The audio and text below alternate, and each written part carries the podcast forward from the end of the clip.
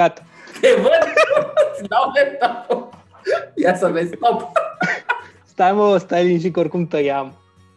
Nu vorbești că, că plec. Bine, de acum începem. Așa, deci m-ai întrebat unde lucrez, nu? Da. Da, păi în momentul de față sunt în echipa de PR de la ProTV, de aproape, nu, de mai bine de un an și jumătate. Înainte am fost în departamentul de marketing o perioadă de timp și înainte, oh, acum mult, mult timp, am fost în echipa de HR. Practic de vreo 5 ani sunt, uh, sunt în pro. Mi se pare o viață de om. Asta vreau să zic că mi se pare o viață de om. Da, să știi că în momentul în care am intrat în pro, foarte mulți oameni îmi spuneau că sunt aici de 20, de 25 de ani și mi se părea așa, zic, mamă, eu într-un an jumate, doi, I'm out of this. Și uite că 5 ani mai târziu sunt tot aici și fără prea mari gânduri să, să se schimbe ceva în următoarea perioadă de timp, știi?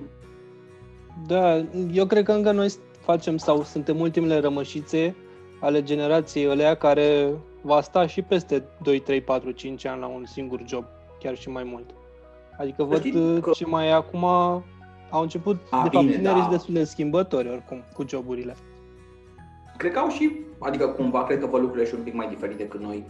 Uh, și în momentul în care intră în piața muncii, cumva cred că au și mai multe opțiuni, sincer, pentru că mm-hmm. toată ziua apar joburi, adică mie mi se părea foarte amuzant când, uh, când eram în HR și auzeam, bă, nu sunt joburi și eu mă luptam cu alți 10, uh, alte 10 companii, fix pe același job title și mă întrebam, bă, cum nu sunt joburi, că uite câte joburi sunt și nu găseam oameni, adică trecea ceva timp până găseam un om. Prin urmare, nu cred în teoria asta că nu există joburi, da, dar, da. într-adevăr, ce? Da, da, da, asta cu nu există joburi, nu. nu, asta nu ține. Nu. Uh, da, spunem deci, uh, așa, asta, asta vreau să zic, să-mi spui tu puțin acum da. că uh, din definiția ta de 3 secunde, tehnic le-ai făcut pe toate, de cât timp ești la pro, uh, în doar 5 ani de zile și uh, cred că am putea să luăm așa puțin cu începutul. Înainte de pro, okay. ai mai lucrat pe undeva, ce ai făcut, uh, cât de în spate vrei să mergem? Uh, noi ne știm de ceva timp, așa că da, hai, hai, să nu uh, hai să nu începem cu liceul, dar cred că putem să începem cu facultatea. Că știu că tu ești un mândru aseist, cum să spune. Da. Uh, da, acolo a fost uh, la mine, toată viața mea să știi că a fost marcată de ideea de schimbare, dacă mă întrebi, pornind de la facultate. Uh, am început să fac dreptul, la finalul anului de drept m-am hotărât să dau și la ASE, la Relații Economice Internaționale, pentru că în capul meu cele două se îmbinau și o să devin un mare ambasador. Uh, practic, am uh, terminat ASE-ul și, mă rog, uh, cumva dreptul a rămas undeva acolo ca o pasiune și atât. Și după aia am făcut și un master în risc financiar, că mi s-a părut mie că pentru un om care urăște statistica și econometria, e locul perfect să mă duc să mă dau capul de masă. Adică, practic, da. Mulțumesc colegilor mei care m-au ajutat să termin acel master, că nici acum, dacă mă întreb, nu știu ce am căutat acolo, adică nu, nu. Uh, cât despre job, cumva eu am fost convins că mi-am găsit pasiunea cât uh, făceam voluntariat, pentru că, da, am început într-un ONG din ASE, uh, altul decât cel pe care mi l-am pus în minte, uh, am venit hotărât să intru într-un alt ONG, lucrurile s-au schimbat puțin pe parcurs și am intrat într-un ONG al studenților de la Conta.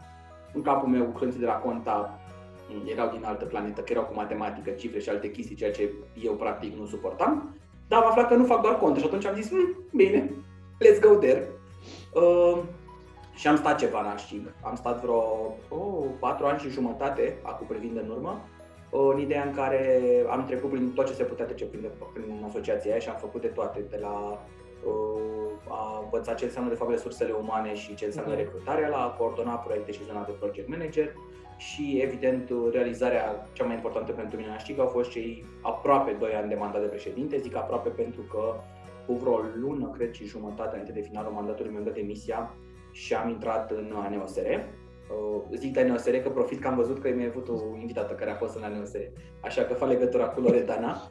Uh, și o să zic că eu atunci am fost uh, mai întâi vicepreședinte pe tineret și după aia secretar general, lucru care s-a terminat brusc. Pentru uh-huh. mine s-a terminat foarte brusc în ideea în care, practic, în anul 2 de master spre final, deci practic la finalul propriilor celor 5 ani de facultate, uh, mi-am găsit un job în HR, ceea ce îmi doream să fac, care îmbina foarte bine ce îmi doream eu cu ce îmi plăcea mie, adică HR-ul cu engleza. Ok. Făceam HR uh, pentru, pentru UK și Irlanda, uh, într-o multinațională Uh, pentru început, pentru un job de, de entry level și de junior care practic nu știa mare lucru decât ce făcusem în, în Așcig, uh, a fost foarte ok, doar că nu m-am, uh, m-am regăsit o perioadă după care mi-am dat seama că eu am nevoie de contact direct cu oamenii și că vreau să lucrez într-un HR intern. De ce zic asta? E pentru că într-o multinațională în care tu faci HR pentru o altă țară, contactul e telefonic și prin, prin e-mail și atât. Lucram adică... pe bază de etichete, era un fel de outsourcing al uh, celor din... Exact. Uh-huh. Exact. Era o companie de tutun care practic își outsourcase tot HR-ul. Noi stăteam pe telefoane cu business partnerii și cumva făceam pentru ei totul, adică de la angajări, la demisii, la schimbări de documente. Am făcut pentru puțin timp și payroll. Am urât fiecare zi în care am făcut asta și după aia practic mi-am dat seama că it's not for me și am plecat fix în ziua în care m-am dus să-mi discut traseul profesional în companie, am avut uh, un one-to-one cu, cu managerul meu și fix în aceea zi mi-am dat și demisia, la două ore după, pentru că a venit oferta de la Pro. Am, am plecat în Pro, inițial în rol de, cred că se numea HR Analyst, sper să nu greșesc, acum vreo 5 ani când am venit eu, Uh, era un mix, era un job care mixa cumva zona de comp da? făceam un pic uh, zona de beneficii pentru angajați, cu zona de comunicare internă, pe care îmi doream foarte tare să intru, ca să oscileg un pic de ce vor mai pentru mine, uh, și cu zona de recrutare, mai mult partea de administrativ.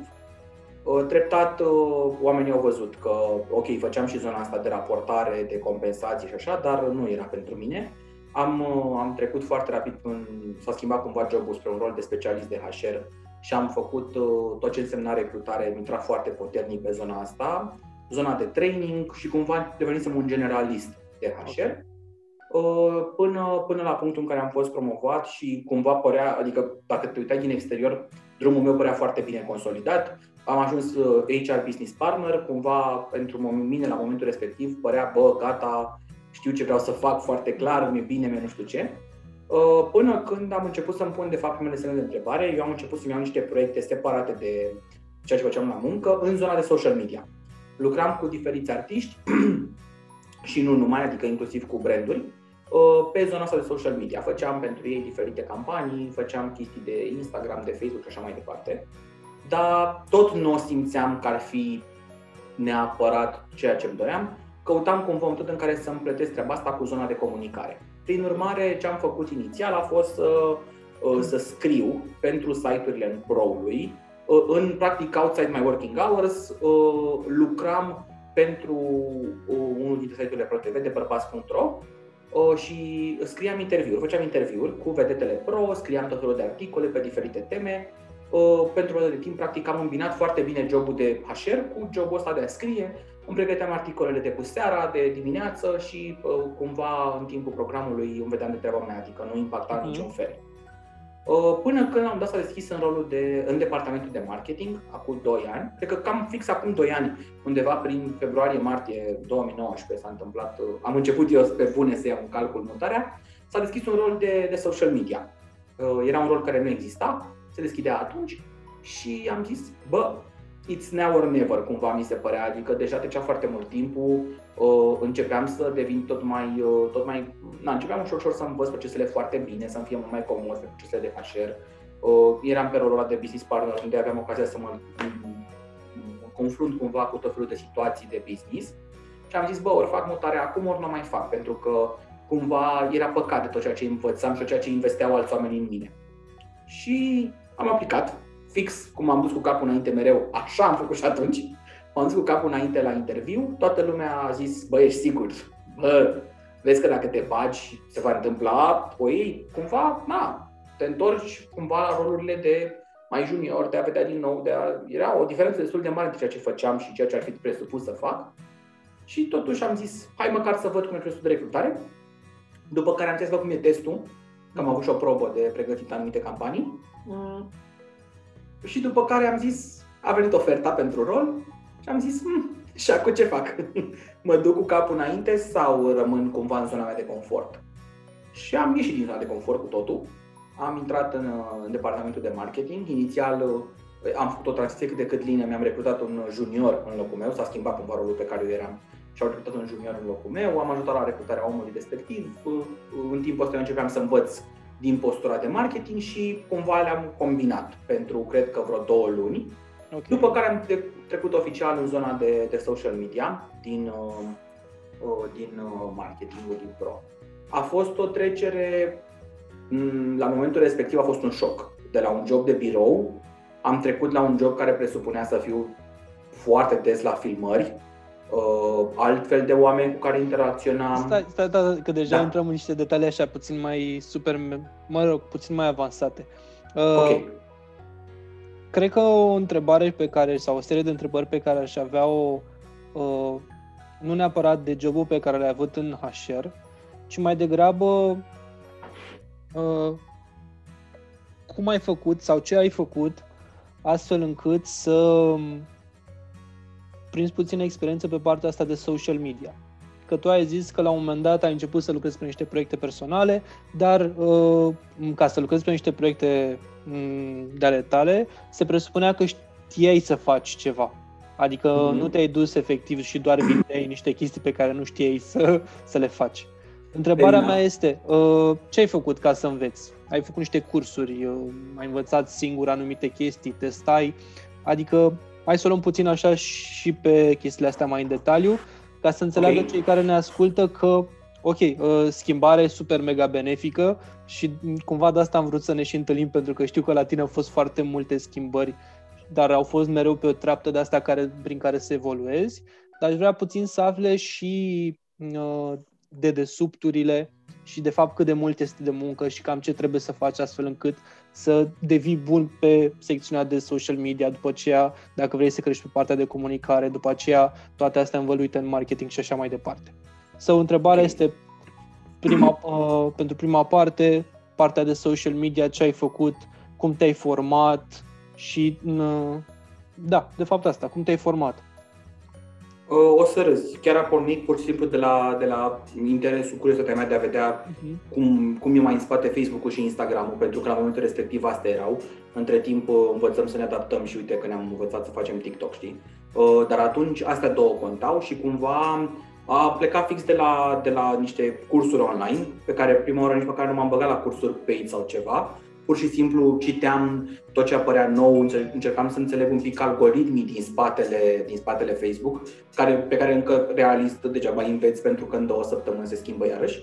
Dar eram foarte curios să, să văd cum funcționează, să văd cum faci să ajungi poate în, în feed oamenilor, să înțeleg mai bine ce fel de content prinde în online, să înțeleg ce înseamnă diferența dintre faptul că un om îți dă un share la o postare de pe Instagram, pe story, versus faptul că ți-o salvează și cât de mult îți impactează asta reach și engagement-ul, să înțeleg ce înseamnă cuvinte precum reach și engagement, pentru că nu erau la îndemâna mea atunci.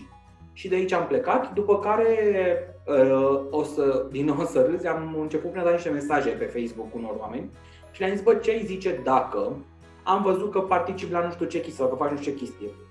Pare că ai nevoie de suport pe zona asta de social media, uh, văd că nu se mișcă nimic pe acolo, hai să vedem, evident pe moca, adică nu vorbim de la început, nu erau și proiecte plătite sau ceva, era pur și simplu de, bă, uite ce aș recomanda eu, uite la ce m-aș putea gândi eu la nivel de content. El și, ei și le executau, pentru că inițial nu făceam eu content, doar îl primeam și îl, îl aplicam și am zis, bun, uite la ce mă gândesc, hai să vedem ce funcționează și de aici ne dăm seama în ce direcție să mergem. Deci cumva partea asta de social media cam așa am pornit-o după care, evident că am folosit de recomandări. Uh, eu aveam uh, în paralel, eu am avut o, aveam o firma mea la momentul respectiv, prin care făceam recrutare foarte multă. Și m-am folosit cumva și de contactele pe care le aveam de acolo să vorbesc, să încep să fac pentru unii și alții diferite proiectele mici, foarte important. Nu m-am aruncat cu capul înainte pentru a ține pagini întregi, pentru a fi eu cel care modera sau făceam de toate. Am încercat să înțeleg ce înseamnă community management, până la ce nivel trebuie să faci community management, pentru că oricum suntem într-o țară în care e un subiect foarte sensibil, zona de community, și de altfel foarte puține persoane și pagini au un community manager for real. Uh-huh. După care am încercat să văd, ok, hai să în ce content funcționează. Uite, spre exemplu, acum 2 ani privind, poate funcționa mult mai bine pozele. Acum, de exemplu, zona de video a crescut imens de mult. Uh, dimendul și dorința lor de a vedea ce se întâmplă în spate mai mare decât ce se întâmpla atunci. Atunci omul voia foarte mult glam, voia să vadă fața perfectă, acum omul vrea să vadă un pic și din fața aia imperfectă și din lucrurile care se pot schimba. și tot așa, adică cumva mi-am dat voie să greșesc pentru că nu știam ce făceam acolo, deci pur și simplu testam. Uh, m-a, m-a ajutat foarte mult faptul că eu mereu am fost, uh, am avut zona asta de calitate deschisă. Eu scriam foarte mult și asta m-a ajutat foarte mult la copii. Asta așa ca un inside thing, eu scriu. Am scris întotdeauna. Din păcate nu, mi-am, nu m-am ținut de un singur plan din ce am avut până acum nu m-am ținut să-mi lansez cartea până acum, este aproape de final și o tot amân, o tot amân și la un moment dat va trebui să, să calc și bariera asta și să, să nu mai amân să o lansez.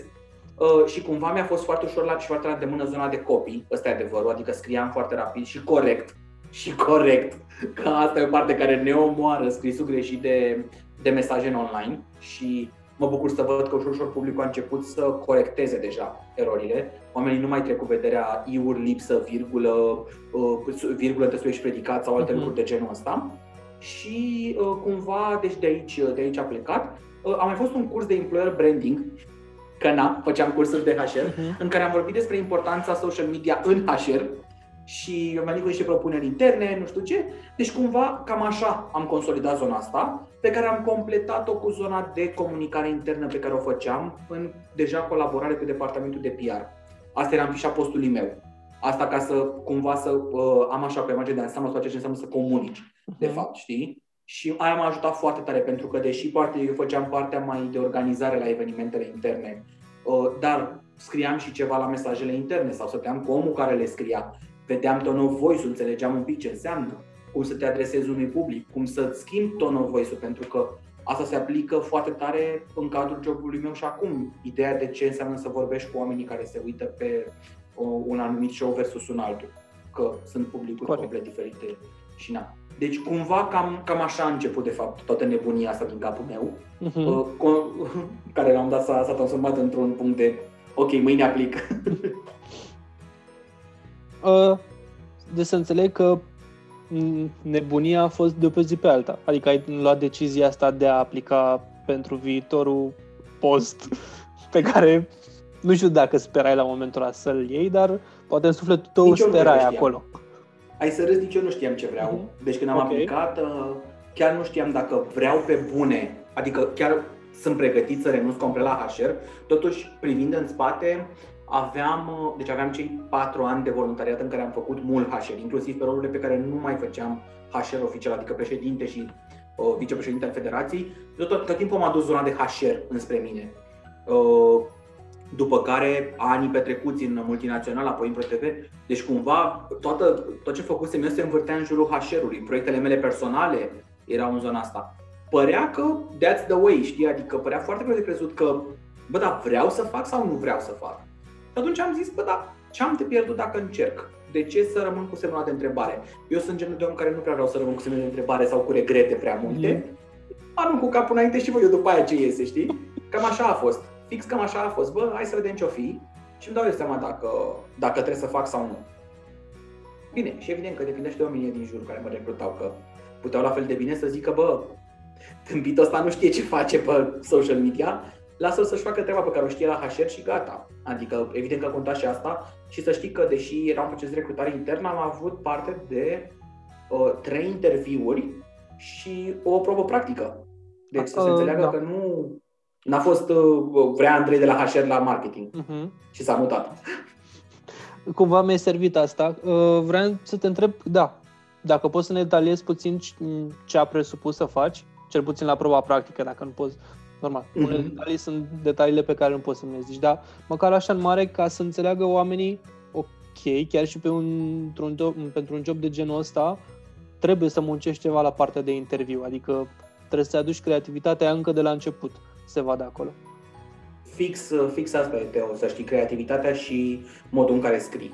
Deci asta, asta am, au urmărit și ei și asta știu că se urmărește în continuare, că la urmă urmei au mai văzut după ce am mai venit în zona social media.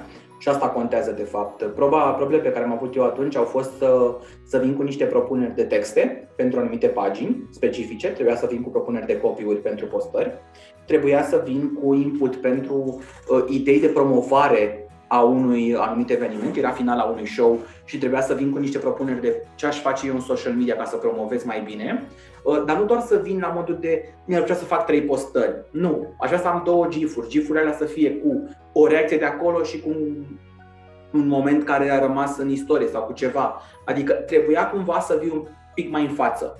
Ok. Eu o să-ți spun un minus pe care l-am, uh, l-am în continuare în zona asta și pe care recunosc că l-am, l-am, mi-am dorit dat să-l, uh, să-l compensez cumva și uite, regret că nu am apucat încă, dar la cum mă știu sigur o să mă apuc să învăț și asta la un moment dat, este chiar partea asta de execuție pură. Eu nu știu să lucrez în Photoshop, spre exemplu. E un minus, un minus, nu e un minus că nu e, un obliga, nu e obligatoriu ca omul social media să facă și asta.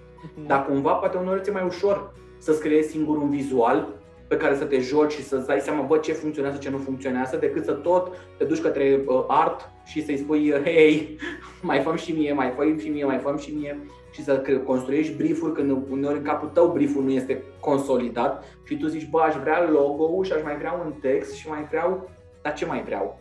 Știi? Deci, uite, pentru mine asta, de exemplu, este un minus. Evident, proba nu cere asta pentru că noi avem o echipă de Uh, de web designer care asta fac, adică noi le cerem, le dăm brief-urile foarte clare, primim, dăm feedback-uri și așa mai departe. Dar știu clar că sunt agenții în care se întâmplă ca omul de social media să mai pună și mâna dacă și să facă și să-și pregătească un vizual pentru, pentru o anumită campanie.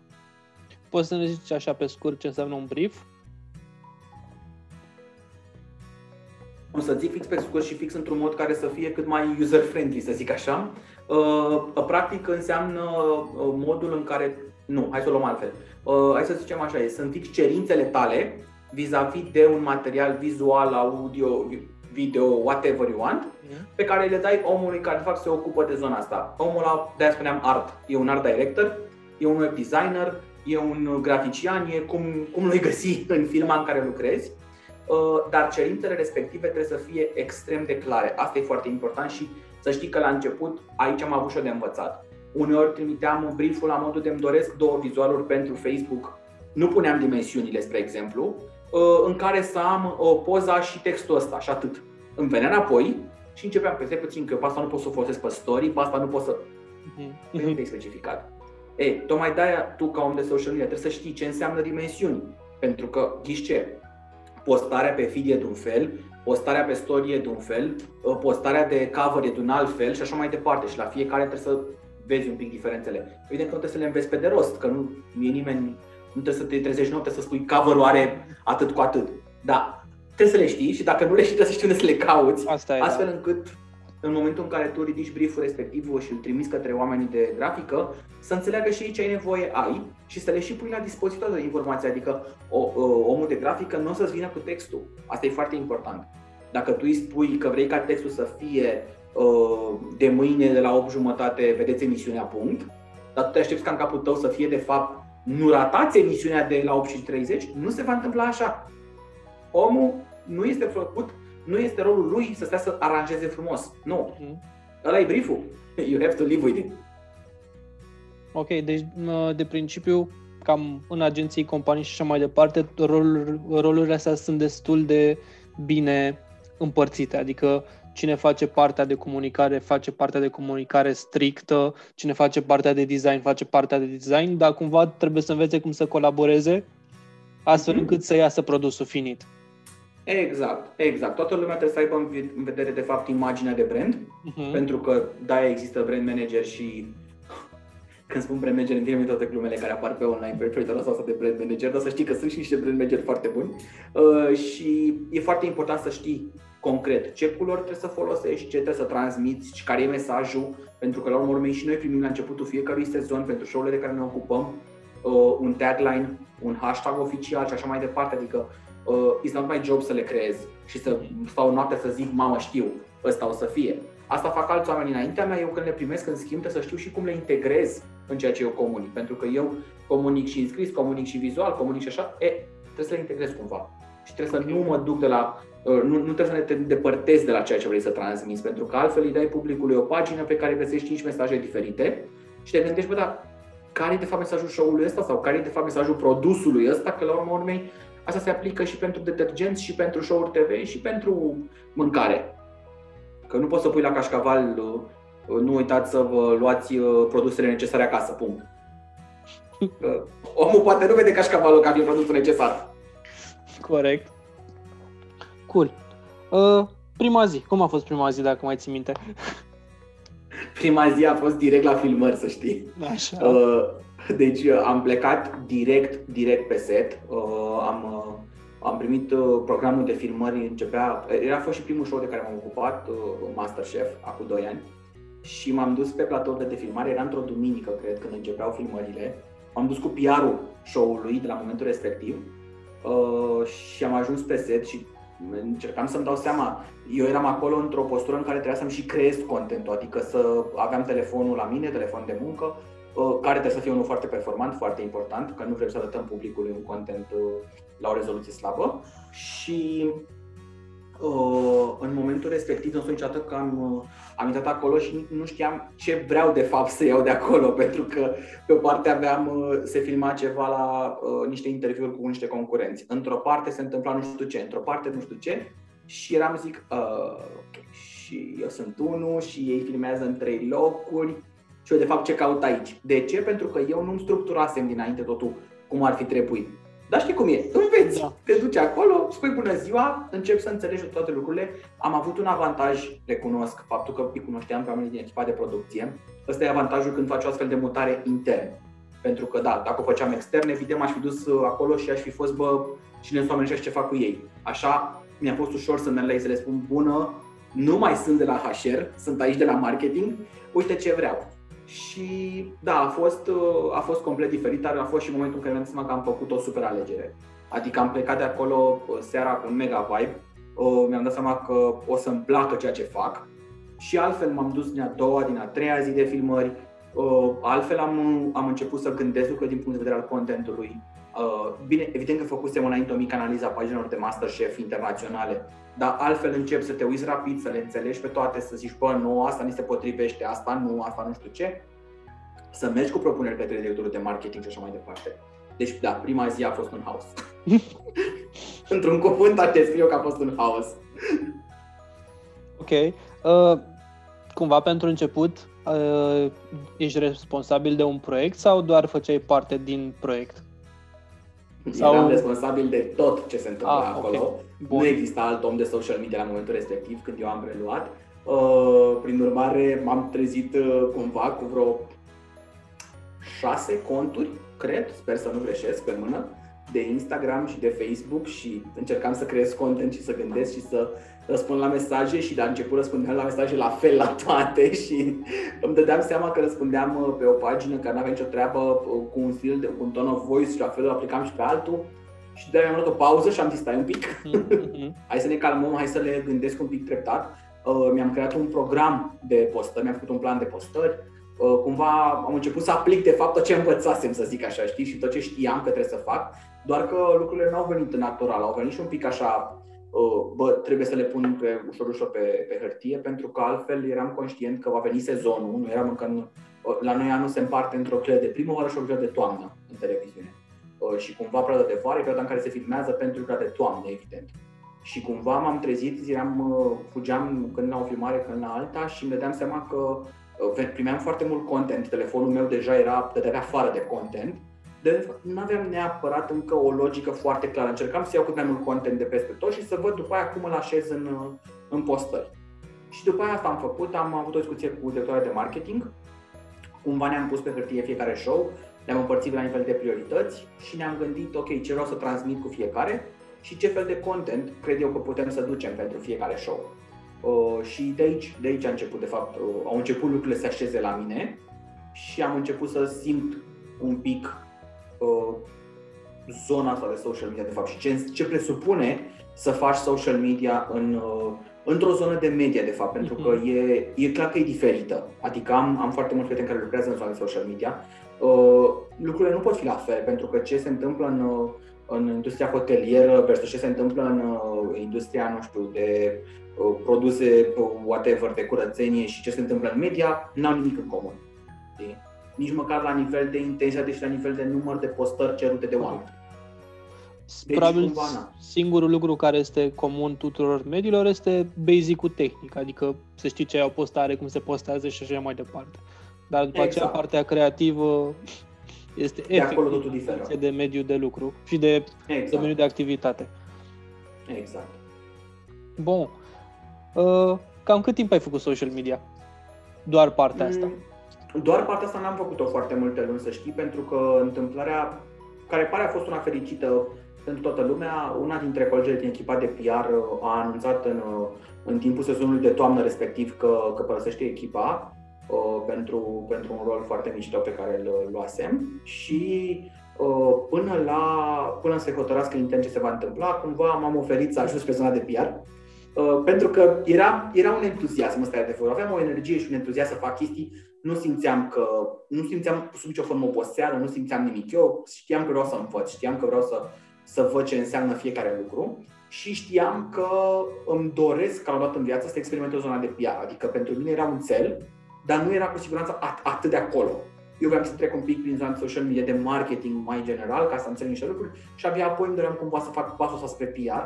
Doar că în momentul respectiv am dus pe, pe capul directorului de comunicare și am zis eu vreau să te ajut Uh, zim dacă pot să ajut într-un fel uh, pe zona asta. Și am preluat două show-uri uh, pe care făceam PR și social media în momentul respectiv și am, am mai primit un ajutor, o junioară, o studentă care fusese internă la noi, care urma să posteze pe celelalte pagini de care eu mă ocupam sub cumva îndrumarea mea, adică trebuia să verific tot ce scria, să verific teste, să nu știu ce, dar cumva eram acolo să, să-i ofer sprijin, pentru că eu eram cel care mergea la filmări, făcea tot felul de content și atunci cumva de la mine contentul ăla pleca spre ea. Uh-huh. Plus era evident ce primeam de la PR, pentru că PR oferă foarte mult content pentru zona de social media. Și cumva, cumva așa a început toată nebunia. A fost evident că lumea a fost conștientă de faptul că eu nu știam Adică, ok, știu să scriu, știam să scriu comunicate de presă și așa mai departe, m-a ajutat foarte tare anul ăla de experiență pe zona de interviu. Îți dai seama că mi-a fost foarte ușor să înțeleg ce înseamnă să corectezi un interviu, să piciuiești un interviu și așa mai departe. Dar uh, de aici și până la a face PR for real, lunile alea au fost așa, uh, cunosc, să cunosc complet alți oameni, să, să cunosc presa din România, să înțeleg cum se lucrează, să văd, băi, dar stai, în ce direcție iau, cum, ce înseamnă să duci de fapt să propui uh, un om, o vedetă și așa mai departe la un ziarist, a fost, uh, da, pentru mine în capul meu cred că era un, uh, erau așa, veneau informații zi de zi, zi de zi, zi de zi, mai multe informații. Am văzut ce înseamnă talent show-uri și cooking show-uri la momentul respectiv, asta am avut. Uh, am ajuns să mă ocup chiar de, de proiectul de care începusem, de care spuneam de Masterchef și de încă un proiect de talent show uh, de Vocea și cumva a fost, erau pe cât de diferite, pe atât de asemănătoare. Adică, ok, în ambele aveam concurenți, aveam jurați, aveam așa, dar lucrurile erau complet diferite la nivel de, de audiență, la nivel de tot ce înseamnă public și așa mai departe. Uh, a fost cea, una dintre cele mai mari provocări pentru mine atunci, pentru că simțeam în fiecare zi că aveam foarte multe întrebări, am avut norocul să am niște colegi care îmi răspundeau la ele foarte rapid. Eu stau să mă gândesc ce ar fi fost să, să se întâmple așa stând acasă, uh-huh. adică realist, să mă fi prins pe asta, mi-ar fi fost de 10 ori mai greu, pentru că așa la birou era altceva, eram acolo, voi cum fac asta, cum e aia, dădeam, ceream, dădeam la feedback, ceea ce eu pregăteam era altceva, știi, era o altă dinamică. Uh, da. Stai că avalanșa e destul de mare de informații. Păi așa, așa, așa, așa. a fost în capul meu. Și Uh, acum sunt așa, 1% doar mă gândesc în uh, poziția ta și încerc puțin să mi le împart. Uh, trecerea asta de la social media la PR a fost efectiv doleanța ta, dar deja mi-ai zis foarte multe lucruri despre ce făceai ca și PR. Dar hai să o luăm așa de la început, ce înseamnă PR în mare într-o, și ce înseamnă PR într-o companie, dacă poți să-mi spui. Și după aceea, dacă poți să ne detaliezi efectiv ce înseamnă munca asta Adică, efectiv, am relație cu TTT de principiu, în okay. mare, ca și domenii de activitate, și ce trebuie să fac eu. Adică, stau toată mm-hmm. ziua la birou, trebuie să mă duc și pe teren, dau și telefoane, am o asistentă care mi-aduce ceva, am un asistent. Ah, ce minunat ar fi! Da, uh, cuiva, uh, chestii de genul ăsta. Mm-hmm. Uh, ideea e că, în primul rând, ce trebuie să fie foarte clar este că zona asta de relații publice, dar de zona de comunicare, uh, presupune în primul rând uh, crearea și implementarea, pentru că ăsta e adevărul, nu faci doar să te gândești și să spui ce bine ar suna, trebuie să le și implementezi de strategii de comunicare pentru un anumit produs, show și așa mai departe, în funcție de ceea ce ai mhm. tu ca obiect de activitate. Uh, când te gândești la o strategie de comunicare, păi vorbim de atât de planuri, adică vorbim și de uh, cum poți să te duci către zona de online și că, cum poți să te duci către uh, zona de print în cazul nostru, da, pentru că în continuare piața din România de print rămâne foarte importantă și aportul colegilor jurnaliști este fundamental în munca mea. Uh, și cumva provocarea de aici vine de fapt, pentru că tu, deși poate te ocupi 2-3 ani la rând de același show, trebuie să vii mereu cu chestii noi. E o zonă care te provoacă din punctul meu de vedere, pentru că e vorba și de creativitatea ta și de modul în care înțelegi cum să transmiți coerent, de fapt, un mesaj. Pentru că despre asta e vorba. Eu ce vreau? Eu vreau ca omul de acasă să cunoască un produs și să-l consume. Că mhm. la finalul zilei cam asta vrem toți oamenii de comunicare. Da? Vrem ca ăia să fie, uh, ca ăia de acasă să fie aware că produsul nostru există pe piață și să-și dorească, în cazul meu să-l vadă, în cazul altora să-l consume cât mai des. Deci la mine tot un fel de consum este, e vorba de consumul pe TV sau pe consumul pe online. Că na, obiectul este evident că este de TV, dar cum nu aveți platforme de online, scopul este să fie oamenii și colo și colo. Uh, deci, uh, cumva, de aici pleacă totul. Ai un produs, trebuie să te gândești la cum îl prezinți tuturor, iar aici intervine modul în care, de fapt, se integrează strategia asta de PR cu strategia de marketing, care marketing înseamnă de la tot ce vorbim uh, bannere care poate să fie pe stradă, adică offline-ul în ăla clasic, uh-huh. da, de, de marketing clasic, combinat cu, evident, online, cu social media, pentru că n-ai cum să ai PR fără zona de offline, dar și cu zona de social media, și cu zona de digital, adică la noi, în cazul meu, zona de integrare cu editorialul și cu video de pe platformele TV. Deci la noi toate astea se înglobează într-un plan de comunicare. Noi nu putem să fim noi, aici să fie alții și aici să fie alții. Dacă faci asta, n-ai, n-ai produsul finit. Adică, ba, da, tu l-ai, dar l-ai cumva pentru a de acasă care săracul să zică, dar de fapt ce comunică ăștia. Ok. Mm, deci, cumva de aici pleacă, pleacă munca noastră. Și sunteți o echipă de câți oameni, dacă poți să-mi spui? În momentul ăsta suntem patru oameni în echipa de PR. Fiecare dintre noi are un număr de show-uri de care se ocupă. Asta e foarte important, deci noi nu facem, evident că noi comunicăm vedetele show-ului respectiv, dar noi în primul rând să comunicăm show-ul. Uh-huh. Focusul meu este să transmit despre show-ul respectiv. Ok. Deci departamentul de PR de la voi se ocupă doar de show-uri sau se ocupă și de alte elemente, gen știrile Pro TV sau chestii de genul ăsta? Tot, deci tot voi vă ocupați de tot. Uh-huh, uh-huh. Uh-huh. Și de emisiune de online mai nou, adică au intrat și ele în focusul nostru de acum, deci cumva tot ce ține, toate produsele ProTV-ului pe care omul le vede, intră în area asta de comunicare a, a echipei de PR, da. Ok. Dar în continuare voi aveți pe cineva pe social media sau cumva ați început să le faceți pe toate? Până, până anul trecut, cumva erau, erau mult mai delimitate, era fiecare cu, cu treaba lui. Uh, în schimb, acum, de când a trecut și partea de, de pandemie, am uh, început să vedem cât de important este, de fapt, modul în care le, uh, le combinăm, să zic așa, și modul în care omul de PR face și social media. Nu facem singur, evident, discutăm cu omul de brand și cu directorul de marketing, cu directorul de comunicare, adică este un mix de oameni care gândesc toată strategia aia. Dar, spre exemplu, uite, o să, iau, o să vorbesc pe concret pe ceva ce fac eu. În momentul de față pe show-ul de România au talent de care mă ocup acum. Eu fac atât partea de PR, cât și social media la nivel de tot ce înseamnă execuție, postare pe Instagram, TikTok și uh, un pic zona de Facebook, pentru că Facebook-ul e, e un mix, e din toate cele trei departamente de care îți spuneam, okay. știi? Uh-huh. Ai și editorialul și video de la online, ai și partea de, de mic, de focus de marketing, că toată lumea are focusul de marketing, și ai și partea asta de PR, adică acolo da, se combină toate pe, pe Facebook dar da. Uh, ai, ai și cea mai mare plajă de oameni pe Facebook în mm-hmm. continuare în România, chiar dacă TikTok-ul s-a demonstrat că, iată, a ieșit la nivel de consum mai sus decât Instagram-ul, șoc și groază. Șoc, șoc, șoc. Cum ar spune tot unii din presă. exact, exact. Dar da, e o platformă care s-a dezvoltat foarte mișto și pe care dacă ai timp să o Python, că e mișto, recunosc și momentele mele în care mă prind așa 10 minute de relaxare și doar dau acolo scroll. Dar stai un pic să înțelegi ce e în spate și că dă muncă e în fiecare challenge. Eu anul trecut am lansat un challenge când am lansat pagina asta de, de TikTok a România un Talent um, și n-am făcut ceva de complicat și cu toate astea timpul pe a care trebuie să-l investești uh-huh. așa, cu atât mai mult pentru toți creatorii de conținut, jos pălăria, că stau și vin cu toate provocările și toate, toate aceste dansuri pe care, care apar. Cred că lumea vede doar ca pe o chestie amuzantă, uh-huh. dar în spate, creatorul de conținut face foarte multe lucruri. Da, deci practic da, în momentul de față asta e ceea ce facem noi. Le combinăm cumva, știi, ne facem contentul la filmări pentru că omul de PR merge în general cam tot timpul la filmări, uh, lucru care, mă rog, această pandemie minunată l-a îngreunat foarte tare. Nu pot să spun că e, e cel mai ușor să stai acolo, să-ți creezi contentul în timp ce tu ești cu masca la 40 de grade afară, uh-huh. dar, uh, uh, na, e, e un challenge pentru toată lumea. Adică nu e doar pentru PR, e pentru producție, pentru toți, toți cei care sunt implicați. Ok. Acum o întrebare așa,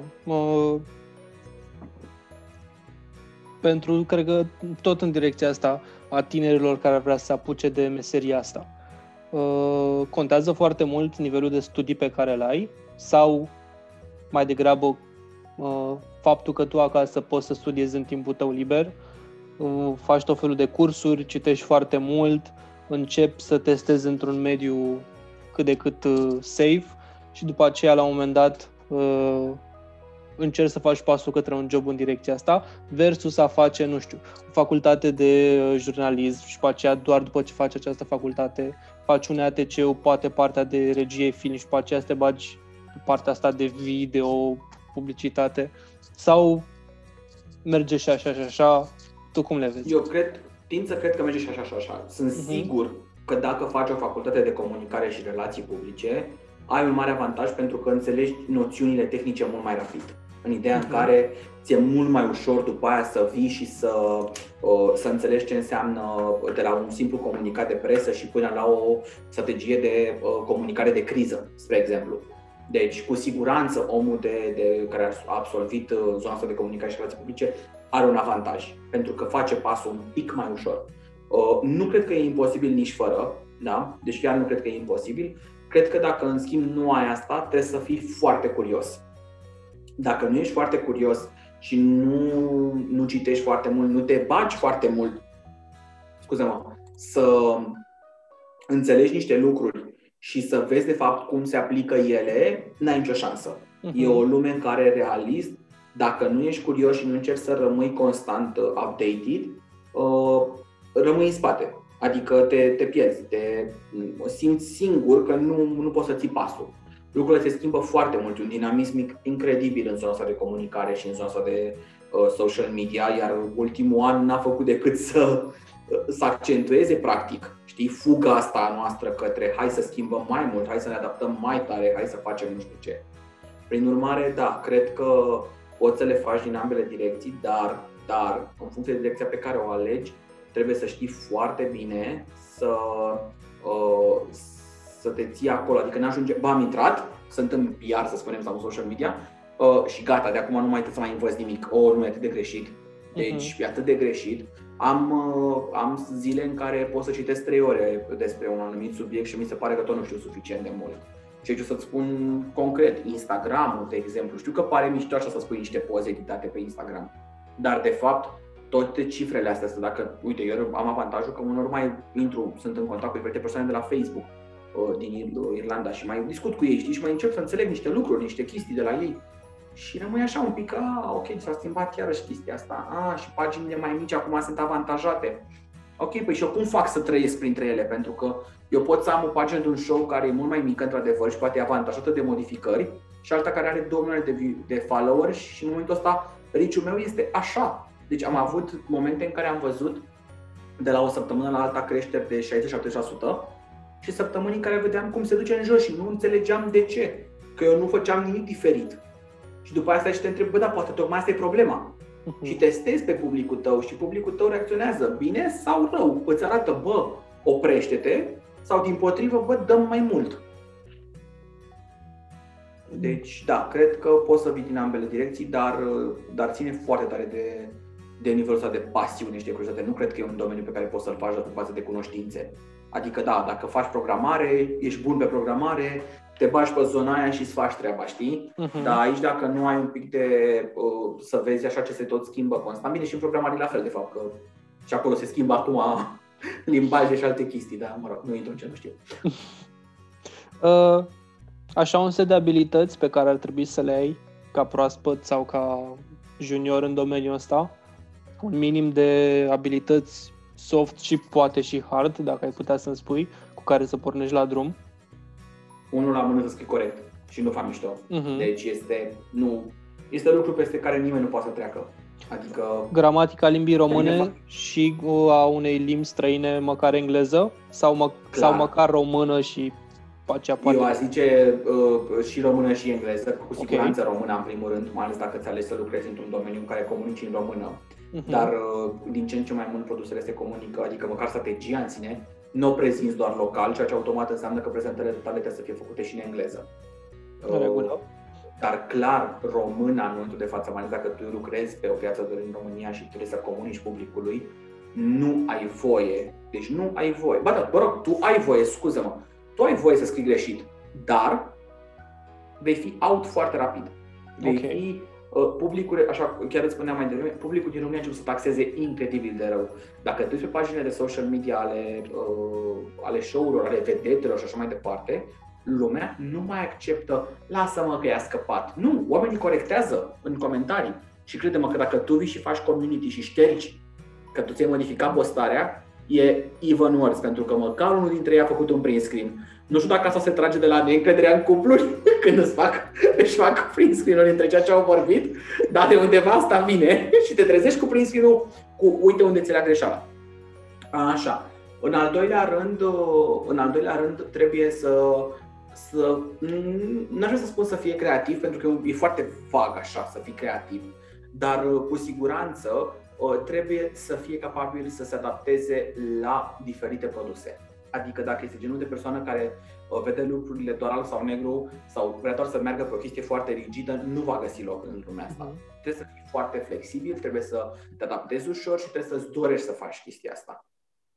trebuie să fie comunicativ. Nu e un domeniu în care îți permiți să fii uh, în colțul tău. foarte retrasă și în colțul tău, dar nu. Adică dacă nu ești comunicativ, n-ai nicio șansă. Intri în contact. Am avut zile, Teo, în care am avut, uite, să dau, cred că ziua mea cea mai hardcore, care a fost anul trecut, în decembrie, cred, 92 de conversații de WhatsApp și 100 și ceva de apeluri într-o zi. Deci asta era la finalul unei zile de muncă. Dacă nu ești genul de persoană comunicativă, n-ai cum să... Bine, nu puțin chipui care 100 de apeluri erau cu 100 de persoane diferite. Evident că se repetau, dar ca idee, intri în contact cu foarte mulți oameni, vorbești cu foarte mulți oameni și foarte diferiți. Iar dacă tu nu ai răbdare, uh, jobul ăsta de PR nu e un job de stat uh, în spatele unui laptop. Știi? Nu e un job de m-am pus la laptop, îmi fac treaba, uh, s-a făcut șase și am plecat. Pentru că oamenii cu care tu comunici sau să aibă nevoie de ceva sau să apară o criză de comunicare la 9, la 10, la 11 noaptea, au fost momente în care au apărut articole sau chestii pe un, orice, nu vorbesc aici doar de media. Poate să apară despre, nu știu, o problemă care apare cu un detergent că s-au ars unii pe față. Și poate că lasă declarația la 12 noapte. Păi tu atunci să fii pregătit să îți faci comunicarea de criză. Adică nu există că ha, o fac mâine dimineață. Păi nu, calea 8 ore să putea să ducă la niște scăderi în vânzările detergentului respectiv, de nu mai poți să-ți mai revii după. Și ăsta e rolul tău, da? Trebuie să fii conectat, trebuie să fii mereu la zi trebuie să citești foarte mult, să fii toată ziua pe uh, site-uri, să vezi așa, adică nu poți să nu te uiți să zici, lasă-mă că dacă apare ceva îmi spune cineva. Uh-huh. nu, că înseamnă că dacă ți-a spus cineva, deja a bubuit ceva. Exact. Da, deci cred că, cred că astea sunt în primul rând uh, și la nivel de chestii mai concrete, cum ți-am dat deja cu scrisul, este evident uh, evident zona de, de organizare cumva și de prioritizare care e foarte importantă și aici pentru că Uh, foarte rar te ocupi de un singur produs. Eu nu prea am auzit oameni de PR care se ocupe doar de o chestie. În general ai măcar două, trei și atunci trebuie să-ți dai seama ce e, ce e important, să ții cont de deadline-uri în comunicare. Dacă tu poate n-ai comunicat nimic astăzi despre un produs, ar putea să te trezești ca a doua zi, ți comunică uh, concurența pe al lor și că este mai bun sau este fix ca al tău și despre al tău încă n-ai vorbit și apar și tu. Mai, hei, hei, vin și eu, dar deja prea târziu. Uh-huh. Știi? Și aici de contează, poți să ratezi, să te trezești că apare înainte să-l spui tu, apare la altcineva. Ceea ce știm cu toții că, mă rog, în zona mea de media e cu atât mai rău pentru că se află de foarte multe ori tot felul de informații. Deci, na, cam, cam asta cred că ar fi. Ok. Um, cred că e undeva servită întrebarea să nu știu dacă te așteptai la ea, dar eu tot o să o adresez.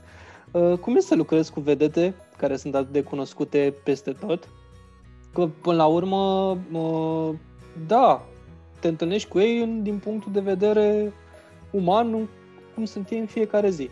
Și trebuie să înțelegi exact. pe ei, trebuie să înțelegi că oamenii au zile bune, au și zile mai puțin bune, sunt și obosiți, poate au și el problemele lor. Ai și tu energie într-o zi, poate nici tu nu ai atât de multă energie. Cum uh, merge relația asta? Că până la urmă, uh, ai zis că faci PR și pentru vedetele din proiectele din care faci parte. Da. Cum e să da. managerezi o astfel de relație? Uh, probabil că la început e, adică nu probabil, la început e provocator, pentru că ideea de a te întâlni cu oamenii respectivi pe care poate tu ai văzut de-a lungul anilor la televizor, ai văzut, uh, ai ascultat, poate chiar ai fost fanul lor la un moment dat, uh, uh, te, te poate bloca puțin în comunicarea cu ei. Dar tocmai de aia e foarte important să nu uiți un lucru, că la finalul zilei și ei sunt tot oameni, exact cum ai spus și tu, și ei se confruntă cu anumite situații și ei au zile mai bune, zile mai proaste uh, și trebuie să știi, de fapt, Uh, cum să te adaptezi cumva și felul lor de a lucra. De asta, pentru mine, de exemplu, la începutul oricărei relații de genul ăsta, e foarte important să înțeleg un pic ce vrea să comunice omul respectiv despre el, ce nu vrea, ce se simte confortabil să spună. Uh, trebuie să iei în calcul că ei, bine, acum e în care nu sunt concerte, nu sunt alte filmări, dar sunt persoane care poate au timp să vorbească cu tine noapte la ora 12 mm. sau uh, au văzut ceva ce nu le-a plăcut la TV și te sună noapte la ora 1, la ora 2. Adică cumva trebuie să fii foarte flexibil, pentru că dacă nu ești, nu, nu ai cum să întreții. Nu poate să fie o relație doar de 50, știi, nu doar la jumătate, adică nu doar să le spui am nevoie de asta, asta și asta să faci tu ca să mă ajut să promovăm proiectul și punct. Nu, nu, nu o să funcționeze. Hmm. Sau o să funcționeze pe un termen foarte scurt. La fel de bine să te din, cu ei să, să-i transformi în oameni extrem de apropiați uh, uh, prin munca pe care tu o depui pentru ei sau alături de ei, să cunoști niște persoane cu care să începi să te vezi foarte des. Adică sunt unii oameni cu care am colaborat în ultimii ani și cu care acum uh, nu mai colaborez pentru că nu mai au practic niciun contract cu noi.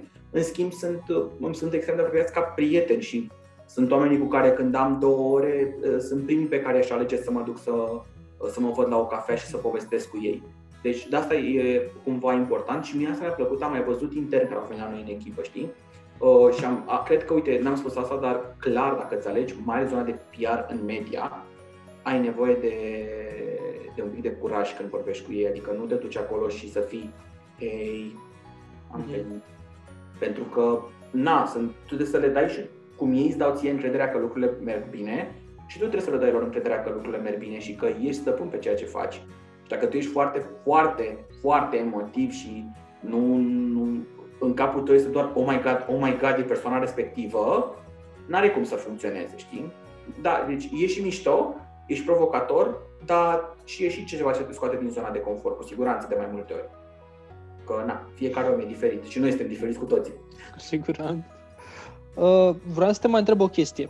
Cât de importantă e confidențialitatea informațiilor în domeniul vostru de activitate și cum aveți grijă să fie cumva ținută în frâu de către toată lumea din echipă și din echipa extinsă, mai ales când e vorba de proiecte atât de cunoscute în România, sau mm, când e vorba de o chestie pe care încă n-ați lansat-o și da, trebuie să o țineți acolo destul de bine închisă până la momentul în care va trebui să fie văzută de toată lumea. Hai ca să, să încep așa cu o glumă. În primul rând scrie în contract. Da, ok. Așa. Că nu avem voie să stăm nimic mai departe. Uh-huh. Uh, nu, e clar că este, este un subiect foarte, foarte sensibil, pentru că sunt foarte multe informații pe care noi nu le putem sub nicio formă, sub nicio formă pune uh, comunica mai departe. Sunt foarte multe lucruri pe care le afli și pe care trebuie să știi când să le comunici și cum și cui. Uh, e o parte extrem de importantă a jobului pe care, uh-huh. pe care o ai și asta nu se aplică, să știi, doar în media, se aplică cam în orice zonă de PR, pentru că de cele mai multe ori ești primul care află poate o chestie care urmează să fie făcută și trebuie să știi cu ai voie și când să o comunici și mai ales să-ți dai seama cum, cum îți faci treaba fără să o comunici mai devreme decât e cazul. Știi? Pentru că uneori să ești, poate ești nevoit să, să antamezi niște discuții, dar de fapt nu poți să spui concret despre ce sunt acele discuții.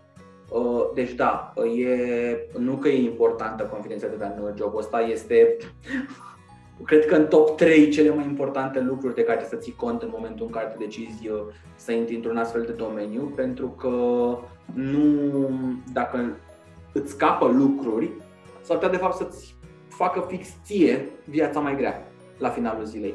Adică să ca tocmai tu să fii cel care are de suferit pentru că n-ai știut să sigură la momentul potrivit. Evident că toți oamenii cu care intri în contact sunt foarte importanți și majoritatea dintre cei care intră în domeniul ăsta înțeleg foarte rapid că um, nu, nu trebuie să dea mai departe și că ceea ce ei cunosc e de fapt un, e spre binele tuturor să nu se dea mai departe, pentru că munca noastră depinde de modul în care nu se dau informațiile mai departe. TikTok îmi spune că la Fierbinți este acum pe TikTok pentru că ne-am făcut și conte la Fierbinți pe TikTok începând de ieri. Dar să știi că acolo chiar o să aveți conținut mult dacă puteți să faceți ceva. Dar chiar, la filmări la Las Fierbinți, voi mergeți împreună cu, cu ei când filmează? Aveți voie? Măi, la toate, la toate show-urile mergem pe set. Uh, evident că toate, toate să se facă în funcție de aprobările și de discuțiile pe care le ai cu echipa de producție. Uh-huh. Adică, mai ales în contextul de pandemie, uh, noi, la noi lucrurile au fost foarte, foarte serioase și mi se pare foarte mișto că ne să ducem la capăt niște mega proiecte fără să avem probleme deloc. Uh, deci, da, de mers se merge și la, și la fierbinți, dar, repet, în, în acord cu... Bine, nici nu e nevoie la, la seriale, nu e nevoie să mergi zi de zi, știi? Pentru că oricum se, serialele nu se filmează un episod întreg, se filmează o scenă de azi, o scenă de acolo, o scenă de acolo, da. o scenă de acolo. Și atunci nu trebuie să fii tot timpul. În schimb, la emisiuni, în principal, să știi că nu prea, nu prea lipsim de pe set. Și cum e chestia asta? Adică, uh, cum a fost Ce facem ăsta? acolo? Nu, nu, nu.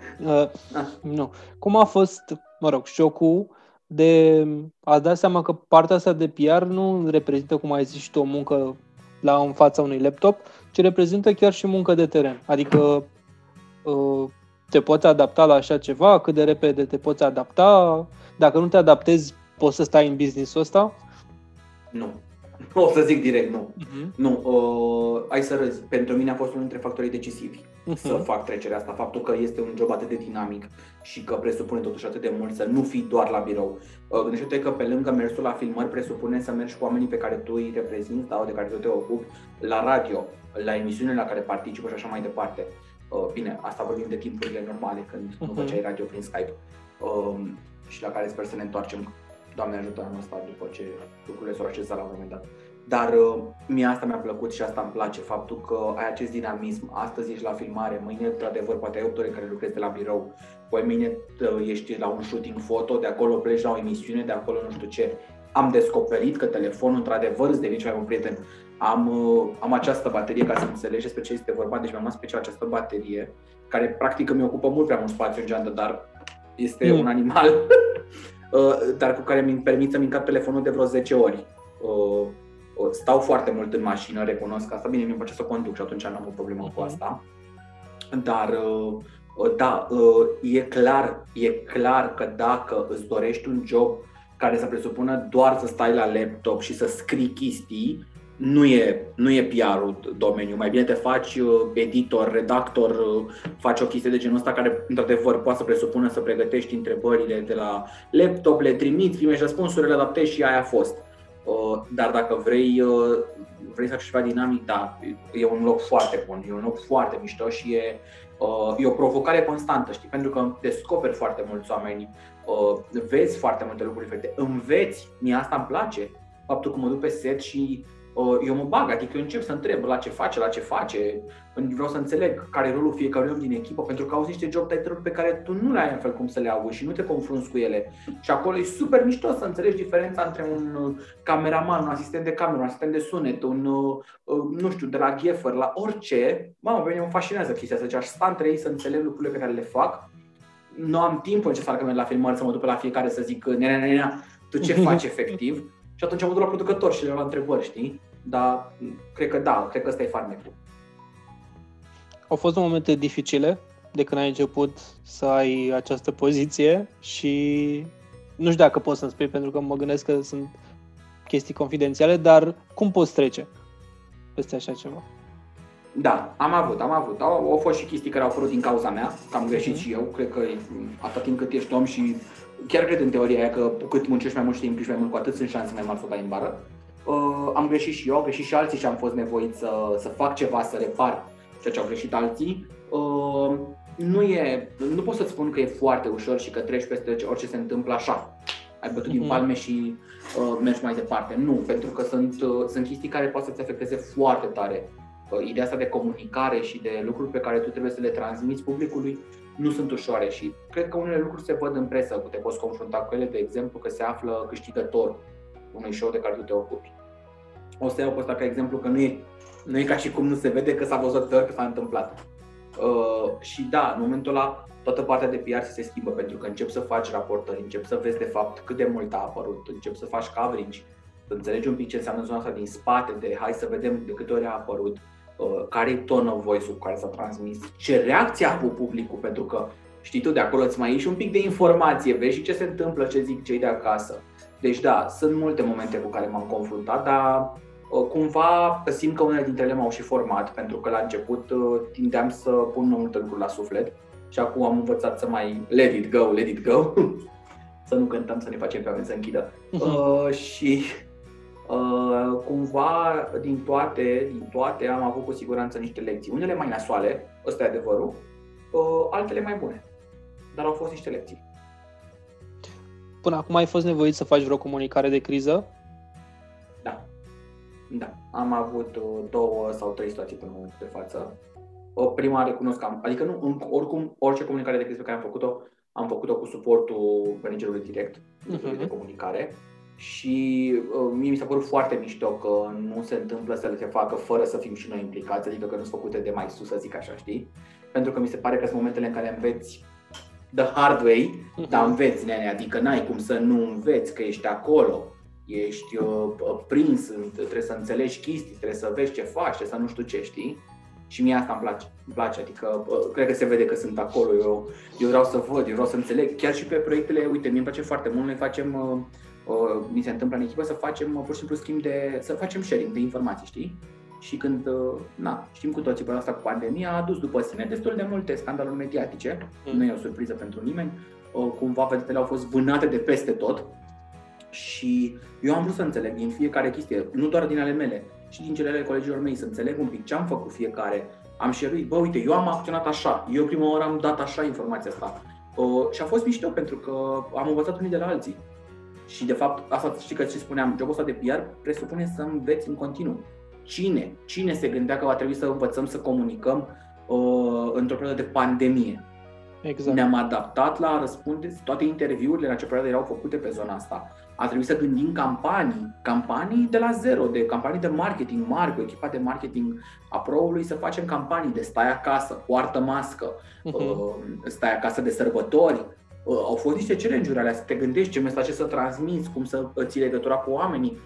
Băi, e mișto, e mișto, dar e mișto dacă dacă știi să, să le și iei cu tine când pleci, știi? să nu mai faci tot aia data viitoare, să faci altceva, să te dai cu capul de, te dat în stânga, acum dă și în dreapta, știi? Da, da, deci zona de comunicare de criză mă, mă fascinează încă și nu, sunt departe, departe de a fi învățat-o. Mm-hmm. Eu nu știu ce să-ți urez aici, cumva să nu înveți, să nu fie nevoie să înveți decât poate în timpul tău liber versus decât, a uite, a mai venit încă una, este a treia luna asta. Da, Deja am devenit mai bun. Nici așa. Da. Nici așa, nu vreau să învăț da. așa. Deja am devenit nu, foarte nu. bun. exact. Nu, nici așa, nici la numărul ăsta nu vreau să ajung. Uh, dar, repet, cred că sunt chestii din care uh, fiecare om de comunicare, nici măcar nu uh-huh. om de PR, o om de comunicare, uh, în momentul în care le, le ascultă, le, le trăiește, pardon, le, le și învață într-un fel, știi? Și știi să dai mai departe, știi să te sfătuiești. Contează foarte mult lucru în echipă. Eu asta am învățat din voluntariat, asta e ceva uh-huh. care a plecat clar din Așcic. Uh, din punctul meu de vedere, dacă, dacă echipa fiecare pe treaba lui, lucrurile nu au cum să funcționeze. Iar într-o perioadă în care lucrurile se schimbă fundamental, vezi pandemie, uh, n-ai cum. Nu poți să fii tu pe show-ul tău, tu cu lucrurile de care te ocupi și atât. Că n-ai cum. O dai în bar orice ar fi. Este ceva care îți scapă până la urmă. Exact. Poți să-mi spui în mare care ar fi o diferență între o poziție de junior și una de senior? Adică unde se face, să spunem, uh, trecerea la următoarea treaptă, aceea de a deveni senior? Cred că în primul rând e vorba și de mm, și de uh, show-urile de care te ocupi. O să vorbesc de zona de media momentan, uh-huh. și de show-urile de care te ocupi și de responsabilitățile pe care le ai Uh, cumva la modul de, bă, da, ok, vorbeam de grile de primăvară și de toamnă, și-au și o prioritatea lor, îți dai seama. și practic, evident, cu cât devii mai senior, începi să te ocupi de chestii mai ample, de lucruri care deja să fie mai dificile din start. Uh, cu siguranță este și modul în care, să știi că în, în sine nu se schimbă fundamental, se schimbă ceea ce poți să faci tu de fapt. Okay. Știi? Modul în care poți să piciuiești anumite lucruri. Adică să te duci să, să vinzi cu ghilimele de rigoare, da? pe piața pe care te duci, să nu uităm că ai foarte mulți competitori, unii dintre ei foarte, foarte buni, adică vorbim despre o piață în care show-urile se vede, iată, apare câte un show de cum a apărut acum un show la un alt canal, care a reușit niște audiențe, uh-huh. care sunt peste tot montate, păi automat te provoacă și pe tine și cu cât ești mai senior, cu atât știi mai bine să reacționezi la așa ceva. Uh, evident că atunci când ești junior, uh, mai ai poate și atribuții mai mici care poate nu-ți fac neapărat plăcere, știi, sunt chestii mai repetitive, mai administrative din zona de PR, poate poate să fie, nu știu, zona de o comenzi, de o organizare de evenimente mai micuțe sau de trimis invitații și așa mai departe. Dar cumva, din punctul meu de vedere, cât de junior slash cât de senior ai ajunge să fii, e, e foarte important să treci prin toate și să faci din toate. Adică eu mm, n-am, n-am intrat cumva direct, adică n-am pornit chiar de la un juniorat complet, știi? Dar uh, eu am fost super curios să înțeleg din toate, adică mie asta m-a, mi-a plăcut, că am vrut să... Cred că da, mi-a, mi-a plăcut să am imagine de ansamblu, adică aș vrea ca în momentul în care o să ajung să, să fiu senior, să știu din fiecare chestie, știi, cum se face. Pentru mm-hmm. că mi se pare că altfel nu poți să stai cu părerea.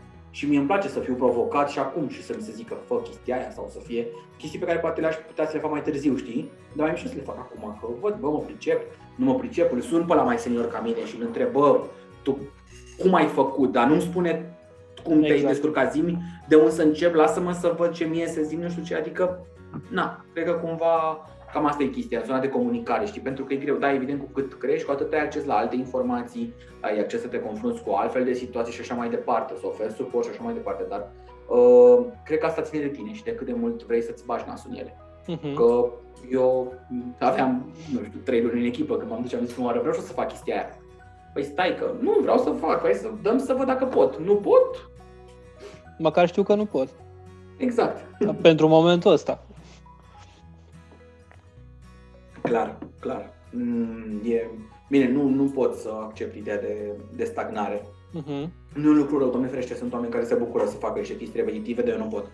Adică pe mine, pentru mine asta ar fi cel mai mare coșmar în carieră. Să ajung într-un punct în care simt că fac același lucru, nu. N-aș vrea să mai fiu eu uh, implicat 100%. Cu siguranță mi-aș găsi chestii pe lângă turnaround-uri, pe lângă muncă ca să fac altceva. Uh, dacă e să mă întorc așa puțin la basic-ul de HR, cam din tot ce mi-ai povestit tu astăzi, îmi dă și eu cumva o idee despre cultura voastră organizațională acolo în Pro, faptul că ai avut un fel de libertate de a putea să te duci să faci o schimbare atât de mare de pe un departament suport pe un alt de, departament suport, dar într-o cu tot o altă direcție și cumva să primești și cumva uh, bătaia asta pe umăr că da, poți să o faci, ai blessing-ul nostru. Și asta îmi dă de înțeles că până la urmă contează cumva și compania în care te afli. Pentru că da, ok, uite, avem atâtea poziții deschise, dar dacă nu există cumva și din interior această dorință de a-ți ajuta colegii, de a-ți ajuta angajații să crească și să le dai posibilitatea de a fugi dintr-o parte în alta, dar până la urmă tot în beneficiu companiei, până la urmă nu faci nimic. Oricât de șmecher ar fi efectiv poziția, adică poziția de PR este super șmecheră pentru că ă, așa este ea definită și cam ce urmează să faci acolo o, îți face sufletul să zâmbească, dar dacă compania nu te lasă să faci mutarea asta, ce faci? True, true, e foarte important. Eu am avut un mega noroc, adică eu am fost, chiar recunosc, uh, încă din momentul în care am fost la primul interviu, de altfel ceea ce m-a făcut să... Eu nu căutam, nu eram într-un uh-huh. punct, când am venit acum 5 ani în pro, nu eram într-o căutare activă în piață, să zic, mamă, trebuia să plec acum de unde uh-huh. eram. Nu mi-era rău, repet, eram ok, nu eram într-un extaz, dar eram ok, adică nu aveam niciun motiv să zic, bă, trebuie să plec mâine, că dacă nu, nu mai am suport job. No way, no way, n-aș spune niciodată așa despre cel loc în care lucram. În schimb, aici, la primul interviu, uh, n-am să uit momentul în care am cunoscut-o pe, pe colega mea din HR, care după aia mi-a devenit uh, colegă și foarte bună prietenă și e un om care m-a ajutat enorm și care în momentul în care i-am spus că să fac schimbarea asta, a știut să mă asculte, a știut să-mi pună întrebările necesare Și da, chiar dacă acum este business partnerul departamentului din care fac parte, la momentul ăla a știut să mă trateze ca un HR care discuta cu un alt angajat, nu ca pe mhm. coleg, nu ca pe un prieten, știi? Pentru că a știut să mă, să-mi pună întrebări necesare, să-mi dau seama dacă vreau să fac asta. Și da, într-adevăr, uh, am norocul să fiu într-un mediu în care schimbările sunt permise, nu sunt judecate. Uh, chiar și eu, când eram pe rolul de business partner, nu niciodată că am avut oameni pe care i-am mutat, uh, Teo, dintr-un departament tehnic, ține-te bine, deci dintr-o zonă complet tehnică, într-un departament central al companiei, da, de programe, departamentul care practic se ocupă de tot ce se gândește tot ce e pe TV uh-huh. și l-am mutat acolo pentru că omul și-a dorit, a demonstrat care e gândirea necesară și a făcut pasul.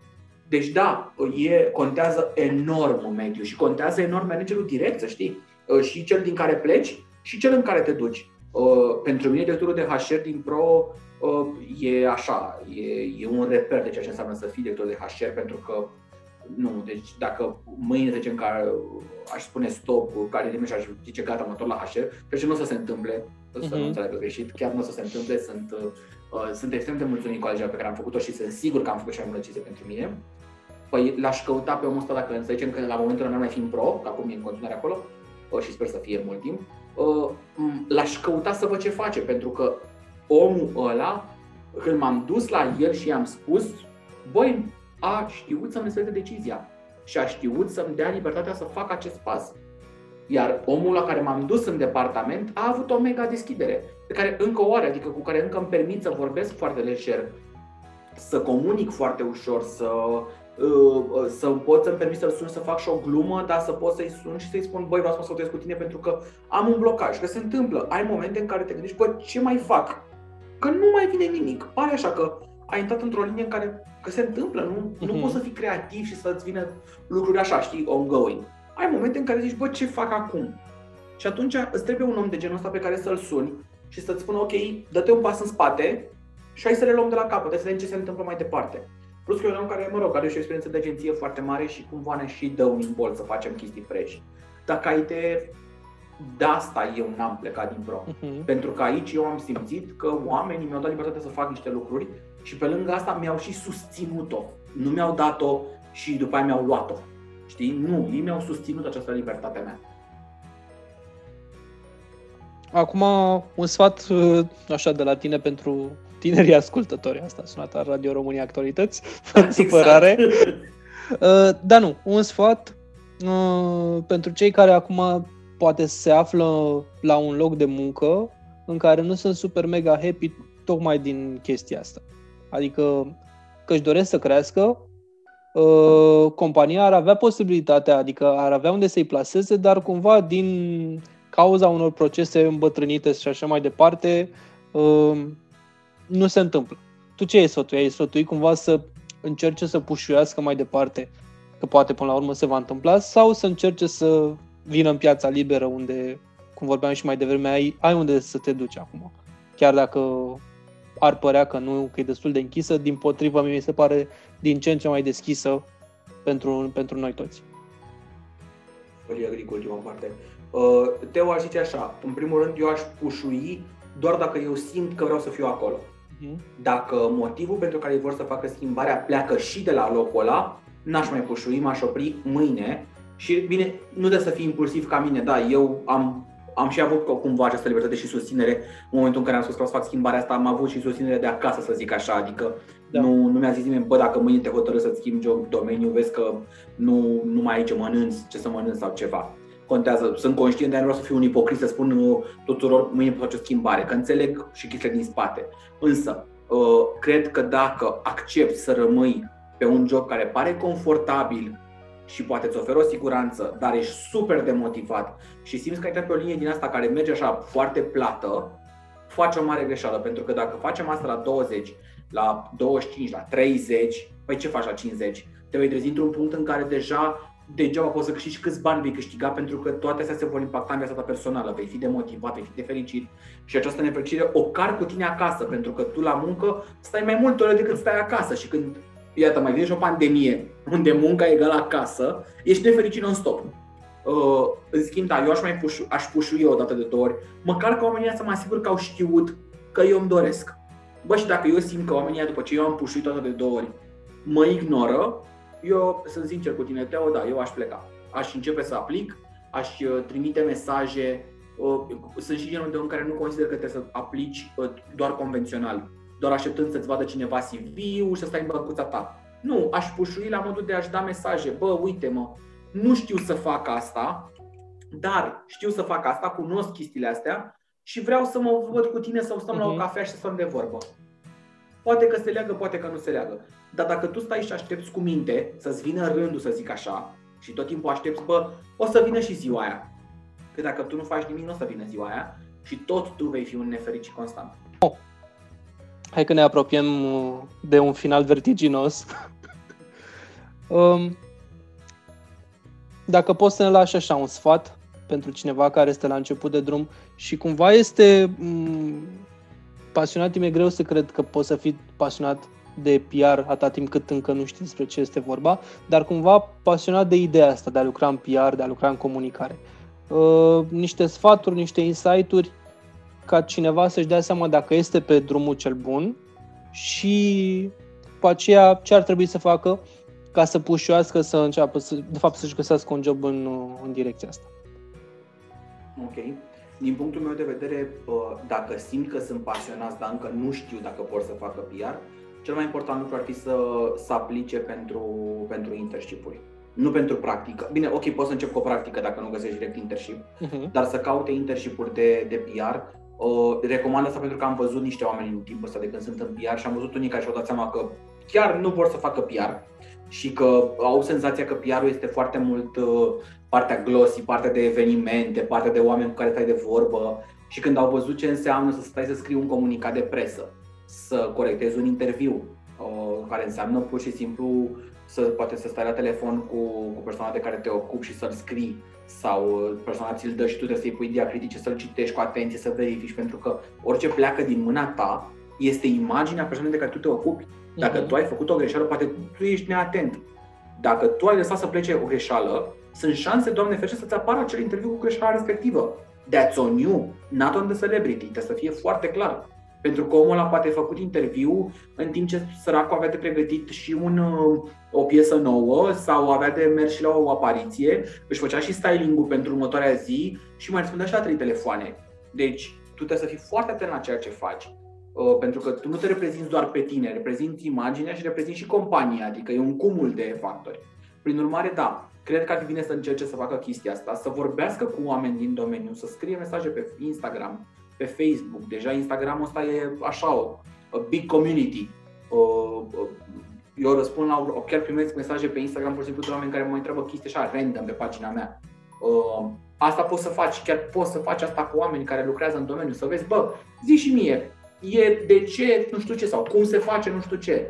Adică să, să nu se teamă să pună întrebări.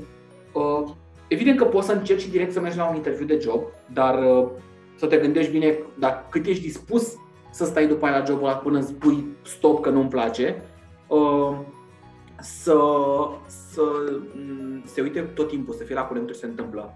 Deci să se uite cum se schimbă trendurile, să vadă ce s-a schimbat acum cu pandemia asta, cum a schimbat stilul de descripție, cum a schimbat uh, modul în care oamenii văd anumite lucruri. Uh, toate curentele astea trebuie să le știe. Să nu uite că social media, deși este ceva diferit, ușor, ușor se încadrează tot mai mult în zona de comunicare și că social media nu înseamnă doar mi-am făcut un uh, selfie sau o poză, l-am postat pe Facebook sau pe Instagram și mi-am uitat că am făcut 50 de like-uri, 100, 200, 300, 1000. Din potrivă, trebuie să înțeleagă, să înțeleagă că influencing-ul începe să conteze foarte tare în zona de marketing și că trebuie să înțelegi ce înseamnă să lucrezi, inclusiv pe zona asta, poate. Adică trebuie să fie o persoană foarte curioasă la început de drum, să testeze, să nu se teamă să testeze și să pună întrebări. Că după aia, din punctul meu de vedere, na, și evident să meargă la interviu. Dacă deja știe că vrea, să caute joburi pentru că chiar pe bune, nu, nu e niciun fel de caterincă, am văzut joburi deschise, chiar există roluri de comunicare, poate să înceapă, poate că sunt unii care nu-și doresc atât de mult zona de uh, comunicare externă. Poate doar vor să facă uh, mesaje interne, să gândească campanii, inter, uh, campanii interne de comunicare. Există partea de comunicare internă, de comunicare corporate. Sunt chestii foarte mișto, foarte, foarte mișto newslettere interne și alte chestii pe care le poți dezvolta. Go for it! Testează ce e pentru tine și până la urmă nu te teme că poți să faci o schimbare la 26 de ani și să te trezești că e aia potrivită pentru tine. Zic și eu așa, am auzit. Cool. Păi îți mulțumesc tare mult că ne-am văzut așa la ceas de seară. Um, dragi oameni, pe scurt, o să vedeți în descrierea clipului și un link către pagina de Insta lui Andrei, dacă vreți să vedeți mai multe vedete așa, de la locul muncii, că el tot postează. Um, sper că sfaturile pe care ni le-a oferit el astăzi sunt de valoare și pentru voi. Pentru mine, unul, sunt de mare valoare pentru că, uh, deși nu muncesc în domeniu, am aflat lucruri noi sau mi-am confirmat lucruri pe care credeam că sunt adevărate și de fapt sunt adevărate. Și mulțumesc lui Andrei că a fost deschis să ne spună atât de multe. Uh, Doi, nu fac reclamă, dar puteți să vă uitați la ProTV. Asta e o rugăminte care vine din partea lui Andrei, dar nu cred că puteam să, nu putea el să o spună, așa că am spus-o eu. Um, mulțumesc încă o dată. Și eu mulțumim tare. Uite că a fost ceva diferit. Până acum n-am da. mai vorbit așa, într-un spațiu deschis despre toată experiența asta a, a schimbării, asta de carieră majoră pe care am făcut-o. Deci, uh, în rest, uh, și așa cum ai zis și tu, dacă oamenii chiar mai au o întrebare și evident că sunt chestii pe care nu le-am atins uh, din custățile lor, feel free să dați un, un DM. Oh, da. Că, că răspund. Da, nu send nudes. Send questions, nu send nudes. Send nude questions. Așa, așa, perfect. Mi-a lăsat de ce și am zis să completăm și cu asta. Mulțumesc. Seară faină și mulțumim încă o dată. La fel. Ciao.